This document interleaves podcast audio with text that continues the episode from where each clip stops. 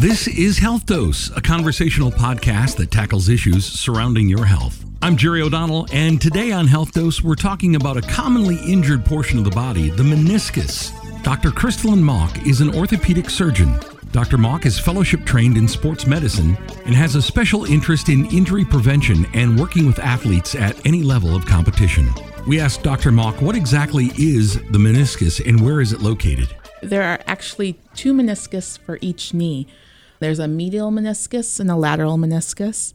They're located between the tibia and the femur, which are the bones of the legs, and they play an important role in the stability of the knee and in the force transmission across the knee. Are the meniscus ligaments are they uh, unique to the knee? How are they different from other parts of the body? So they're actually a type of cartilage. They're a fibrocartilage. So they absorb that impact when you're stepping up or jumping. It's different from the hard cartilage at the end of the bones.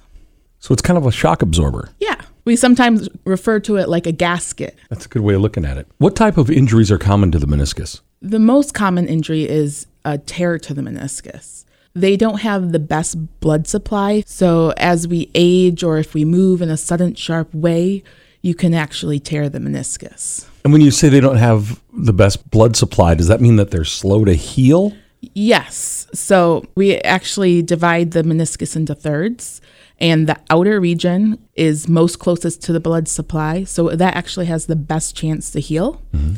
And as you get closer to the inside, or what we call the periphery of the meniscus, has a less chance to heal, and it makes it more challenging for a repair. So the deeper the tear is, potentially, the more serious damage to a meniscus would be. You have to imagine the meniscus as a C shape mm-hmm. that sits with the outside of the C towards the outside of the knee. Mm-hmm. And the p- periphery we're talking about is actually inside. So once it's inside the knee, that's where it gets torn the most frequently. How would I know if I have an injury to my meniscus? What are the symptoms? The most common symptom is swelling and pain. Your pain is usually located to the side, the medial or the lateral side of the knee that the injury is going to be on. And usually, a clinician, by physical exam, can have a better idea by doing a few simple tests. Mm-hmm. What activities are most likely to result in uh, injury to the meniscus? So, there's really two types of injuries to the meniscus there's an acute tear or the traumatic tear. That mostly happens with sports, squatting, a sudden quick change of motion. Um, then there's the degenerative tear. That kind of help happens in older people because as we age, the meniscus gets a lot less elastic and it's more prone to tearing. So clearly, avoiding sports would be one way of avoiding damage. I wouldn't say that. I would say do your sport. It, you can't really predict who's going to have a meniscus tear, sure. and not every meniscus tear needs surgery. Mm-hmm. There's a lot of rehab you can do, and not every knee injury is a meniscus tear. Are there things that I can do, preventative measures that I can take to avoid the degeneration of my meniscus? Not so much. The best thing to do is to keep the strength of your leg and the motion of your leg or the knee to provide stability to the knee. So you when you move in certain ways, you don't rely more on that meniscus. Right. So staying in shape and I yeah. suppose stretching before uh, sports activities. Of course. What does treatment look like for a person who's experienced a meniscus injury? So there are different treatment options that include non-operative or operative treatment. It really depends on the patient. Anything from age, whether they're active or not, even their weight can play a role into it. And then also when we get more information, sometimes we get an MRI the type of tear pattern and where that tear is located can all help us make a decision. And most importantly, the patient themselves usually is the guiding factor in our treatment. What do they want most out of their knee? What are their expectations? What do you do during surgery to repair a meniscus?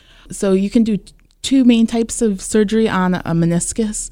You can do what we call a meniscectomy, which is taking a little part of the meniscus away, just kind of trimming it up to make sure that flapping region doesn't continue to bother or irritate. Or there's a meniscal repair. And what does that mean? You use suture to kind of tack it back in place, promoting blood flow to help it heal. There's no kind of appliance, man-made appliance that you can put in there to replace the shock absorber. Uh, no, not really. The most drastic thing with a meniscus would be meniscal transplant, but you have to meet a lot of certain criteria to get to that point. You're talking about a cadaver. Yes, a cadaver. Mm-hmm. Yes, and only certain people really hit all the check marks to And get it, that. It goes beyond blood type, doesn't it? yes, a lot.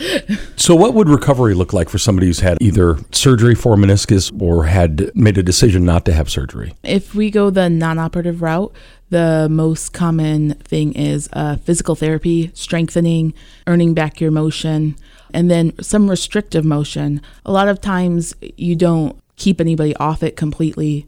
You might offer a brace for support or anti-inflammatory medication if it's warranted. Again, it's a lot of patient-dependent factors that go into treatment decisions. For surgery, it depends if you're doing the meniscectomy the repair and where the repair is, or if there's another surgery along with it, like an ACL tear. So sometimes you're placed in a brace, mm-hmm. sometimes you're not. Sometimes you're limited in your weight bearing after if you can walk on it or not. And sometimes you can walk on it. The line you used was earning back your motion. Yeah. I've never heard a doctor admit that you have to earn back your motion. Yeah. So um, the most common thing I said was swelling and pain. Right. So swelling in the knee really affects your motion and it shuts down your quadriceps muscle. And when that happens, you experience weakness and giving way, which can really affect your mobility. So that's why it's really important to do the exercises we prescribe or go to a couple physical therapy sessions. And you really have to work to getting back to where you want to be.